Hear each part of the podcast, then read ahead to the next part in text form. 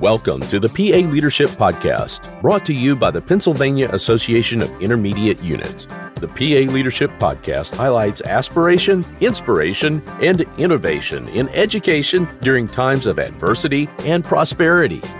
Now to your hosts, Dr. Greg Koons and Dr. Mark Hoffman. All right, welcome to the PA Leadership Podcast. My name is Greg Koons, and I'm the Executive Director at Schuylkill Intermediate Unit 29. As always, alongside Greg, I'm Mark Hoffman, the proud Executive Director of the Bucks County Intermediate Unit. What are IUs, Greg? Well, we're the Agile Entrepreneurial Service Agencies providing services to the schools of the Commonwealth of Pennsylvania. What are we talking about today? So, today's a, a really exciting episode on communication, strategic communication, and it's called Tell Me Your Story.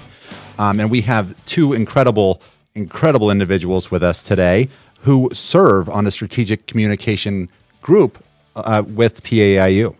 So, first of all, our first is Mary Curley, who serves as the Director of Communications and Learning Solutions at Chester County IU. Welcome, Mary. Welcome. Thanks for having me over. Glad you're here. And our second special guest is attorney Tina Viletto, who is the Director of Community and Government Relations at Montgomery County IU. Welcome, Tina. Thank you. Pleasure to be here. So, guys, welcome. Um, I think the four of us, we've worked together for a long time. Um, you guys are so central not only to your respective counties, but to the state of Pennsylvania. So, thanks for all that you do.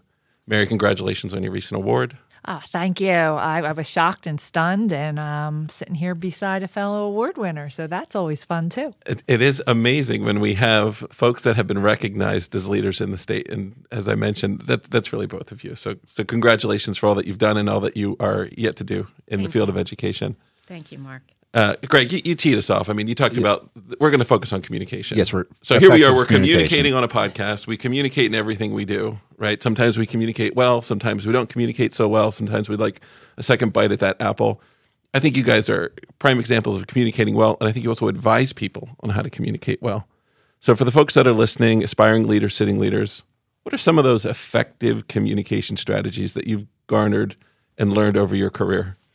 So I, think the most important one, and you you two right now are exhibiting it, right? And that is being authentic, right? When you communicate, uh, just be yourself. You have a purpose and you have a message that you need to deliver, but always just be yourself. Don't put on a different facade or a, a different air. That doesn't mean you don't have to change your tone, right? You have to Sometimes you have to be serious. Sometimes you have to be upbeat. Sometimes you have to be fun. Sometimes uh, you have to be just, uh, here are the facts. And sometimes you can embellish. Uh, but always when you're doing that, uh, be true to who you are. And I think that is the number one rule in being effective in your communications.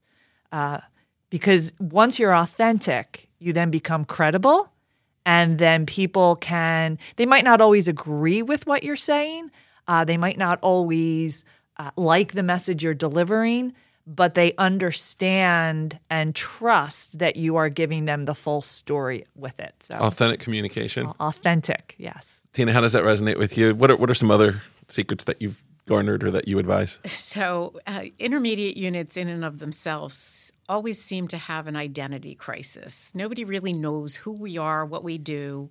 And so, when we talk about effective communication, one of the things we have to do as leaders is just to convey what an intermediate unit is.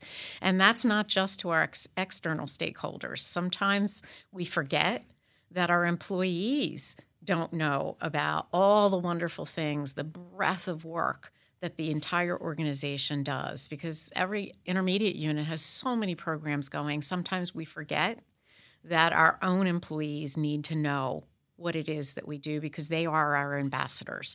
So we really need to focus on making sure that every time we communicate all, out all the great things we do, we don't forget about our internal stakeholders as well because they will be our spokespeople, whether it's at a barbecue, a family gathering, or just out and about, they get to message out. So you need to know that everyone can be a communicator of the great things that we do in an intermediate unit world. Well, Tina, it, it, knowing about like talking about this whole thing and communicating, you talked about knowing your audience. So, can you tell us about why is it important to know your audience? So, especially in government relations, we're speaking with legislators who really do uh, play such a critical role in funding for intermediate units, all the programs. Um, so, either communicating with our legislators, communicating with our school districts, but you need to know who they are that you're speaking with. You can't just make a connection without doing some research about the people you're speaking with. So I always look up, especially with legislators, because they have such vast backgrounds. They all have their bios on the website for the legislature. So it's really good to know what their background is or what they're interested in, because sometimes you may just totally disagree on their position. They may not be very supportive to public education, but maybe rather than shutting down the conversation, you can find a commonality, something that they're interested in that you can start talking about. So if the conversation goes a little astray, sometimes you can bring it back by saying, hey, but I know you're interested in X. So let's talk about that and how that plays into education. And I, I, like that. So it's like a common ground. Correct. I know. I know. When we had we had recently had a Day on the Hill event where Mary and Tina were very influential. I know. I was talking to one of my representatives about his sneakers because I saw that he was wearing Brooks. How about that opened up so many more opportunities for us to talk about early intervention and our, our teacher shortage and all the other areas, special education. So you are so right. It, it was so helpful to us. The other thing you have to be careful about is that, you know, when you speak to people, particular legislators, they're not always going to agree with you. But don't be afraid to have conversations with those that might have a totally contrary point of view. So we know that there are some that will be extremely friendly and on our side and champions of public education. And it's all well and good to have those conversations with them. But don't forget that even if it's going to be uncomfortable, you need to be able to have and forge those relationships with those particular individuals as well. So, we're talking about the importance of knowing your audience, but you also have to tell your story.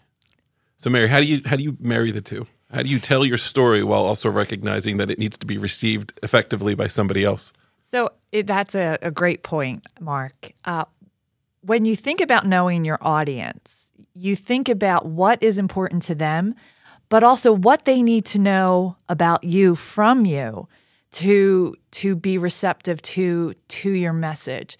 And, and part of that is is telling your story in a way that that resonates and and connects with them. So uh, I'll I'll give you an example. This just happened last week. Uh, so at uh, the Chester County Intermediate Unit, we actually run the online learning programs for our, the school district of Philadelphia.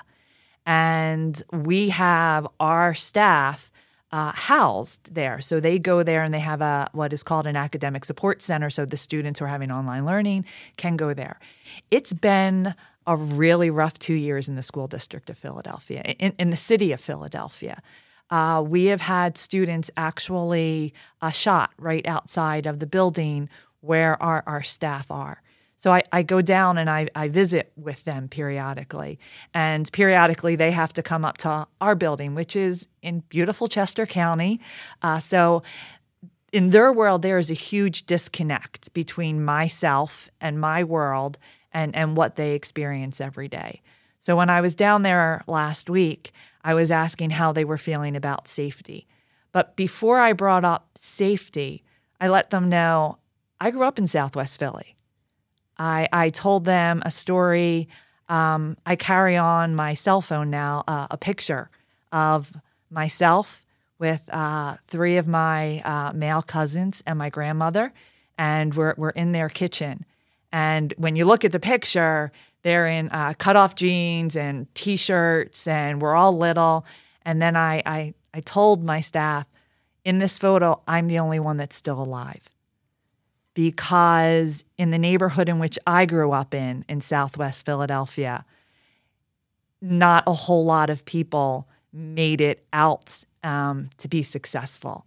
And I really felt that the key to my success was that I had a very strong foundation in education And it was drilled into me that in order to be successful, I needed to have a good education. Um, my cousins, who are no longer with us, uh, when people asked how they passed, I often say, uh, well, there was a cause of death, but there were a series of poor choices and bad decisions um, that, that eventually led to why they died. One died in prison, uh, the other two had been in and out of prison. Um, and I really believe the reason my life took a different path was because I focused on education and my mother focused on my education and she was a single a single parent. And so what i told my staff was i am very passionate about education.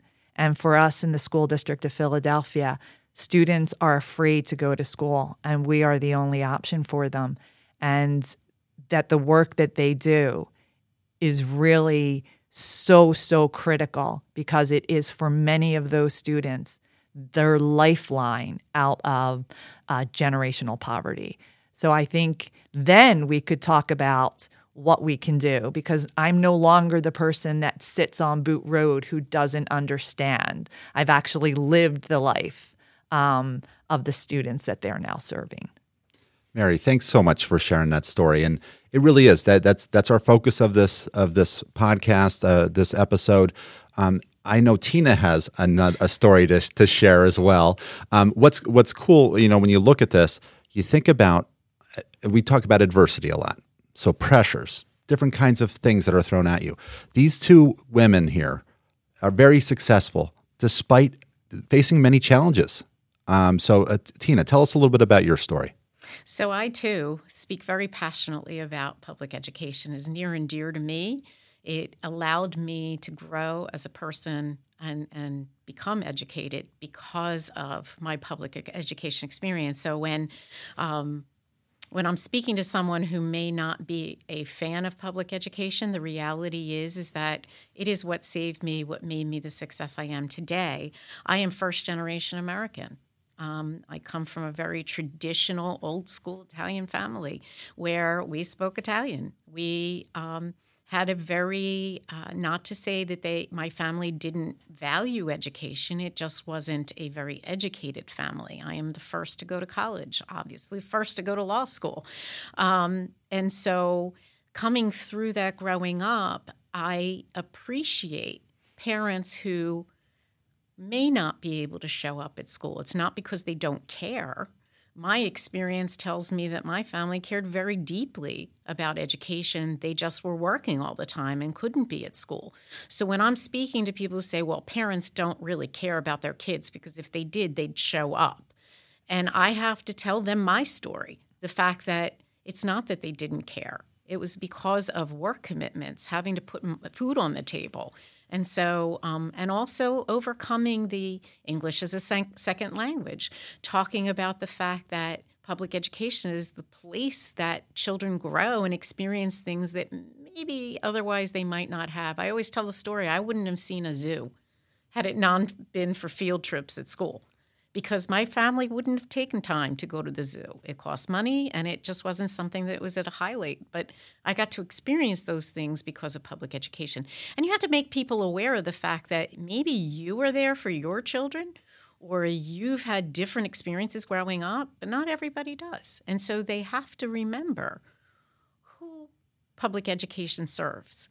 And, and if you tell your story that way, that's why I think Mary and I have such an easy time for us being passionate about public education because we know how critical it is for children. So, for our listeners, if you could see them here, the smiles on their faces, I it's it's it really is remarkable. You guys have actually just modeled all the things that we talked about, right? Authentic storytelling that resonates with the listener in a way that communicates the point, right? So, uh, I'm thinking about that in the context of the pandemic that we've I, I, guess we're really still experiencing this pandemic. I think at one point we said we were exiting. I'm not so sure anymore, but um, you guys are strategic advisors to your to your executive directors, uh, to your superintendent teams, to the state. As you think about strategic communication, as you think about the lessons that you've shared, this idea of being authentic, this idea of understanding your audience, this idea of understanding your own story, what are the lessons learned for the leaders out there that we've learned and that you've learned as a result of the pandemic and the strategic need to communicate differently? And what what, what are we going to carry forward? I think one of the things that we really need to carry forward is that communication isn't something that just happens when you're in the middle of a crisis, right? So I, I often use the example that uh, you don't ask someone to marry them on your first date, right? So you don't ask someone in a communication to believe you, to trust you in your first your first communication. So when people say, How do you prepare for crisis communication? I'm like, You, you prepare for it all the time. It, it, it starts way before the crisis starts because you can't ask for someone to trust you when, after the crisis has started. One of, one of the key components, and, and I think uh, we had a good foundation for this, but we had to keep reminding ourselves of it all during the the pandemic. Is that you don't build trust through communication by telling people what you need to tell them. You build trust by telling them what you don't have to tell them. So they would say, "But we don't have to tell them that." And I would say, "Well, I know we don't have to, but it will build trust when they hear rumors." They'll be like, well, if there was an incident, surely we would know. They they always tell us when something has happened. So I think it was that. And then I think we got really, really good at making announcements. And we were not so good, at, at least at, from, from my standpoint, at, at, my particular intermediate unit. And I can say that because I'm uh, responsible for communication. So if I'm it's not so good, it's my fault. Uh, we were not so good at the follow up right? So we would give the first initial message. It would be this long email of everything that they needed to know. And then we would go silent until the next big announcement. Uh, so I think we then got much better at a, a communication went out every day. Uh, the, the second part of the school year of the first year of the pandemic, which made no sense right there. That was some poor communications. But yet I understood exactly what you meant. I, yes. So you're talking about the, the end of the 2020, 2021 school year. Yes. Yeah. We started every day, no matter what, whether there was an incident of COVID or not, you, you, you, you, you got an email right? Everyone got an email until actually parents and staff cried uncle. No mas. Yeah, right? yes. Yeah. Please stop. Yeah. And and then it became a Friday message, right? And then it became uh, you're no longer going to get messages. It's it's on the website, right? So you could dial it back. And I remember also seeing one of our superintendents posted a video to make it a little bit more personalized. So it did. It, it continued to evolve too, didn't it? Yes, it did. It, re- it really did. So I think that's one of the takeaways. Let people tell you when you when they receive too much communication. Don't decide we don't have to tell you anymore. Tina, how about you? What, what, what resonates with you for something that you're going to carry forward in not only your own practice, but in the advice that you give to the, the many people that count on you for counsel? So, Mary summed it up nicely. Um, you cannot be strategic in communicating unless you look at um, how to build trust with the receiver. So, if you don't start building relationships um, throughout the time that you want to convey information, uh, when you hit a crisis, it's too late and the trust is not there. But you also have to be strategic in how you communicate with people. Again, we go back to knowing your audience. You're not going to speak or email, put in writing information the same to all audiences. So you're not going to communicate with your superintendents the way you may speak with your Head Start families. There's a different way to communicate. You're still conveying the same information, but you are speaking in a way that's understandable and respected. So you're respecting your audience. It's not that you're denigrating them. But Mary and I were talking, you know, if I go to a family function, if I speak to my family members the way I speak it, maybe to a legislator, they would look at me and say, You are the biggest snob out there. Like, who do you think you are putting on those airs? So, you really do need to be strategic in how you communicate to your audience and, and what that delivery of the message is going to sound like by the receiver. One of the big takeaways I'm getting from all of this, and it's a it's a it's a great reminder, right? Yes. Oftentimes we think of communication as something that the sender is doing, but really it's just a, always a helpful reminder that it's the recipient that should be in the focus of what you're doing, right? Not only uh, how you communicate your story, but how are they going to receive it, right? Um, both really powerfully uh, and well put. Thank you. So, again, thank you, Mary, Tina. It's been a pleasure. I'm so glad you could join us uh, to talk about this important piece about strategic communication. Uh, our listeners are very appreciative, I'm, I am sure. Um, uh, thank you again for listening to the PA Leadership Podcast, where we highlight innovation in education during times of adversity. Until next time, make it a great day and innovate PA.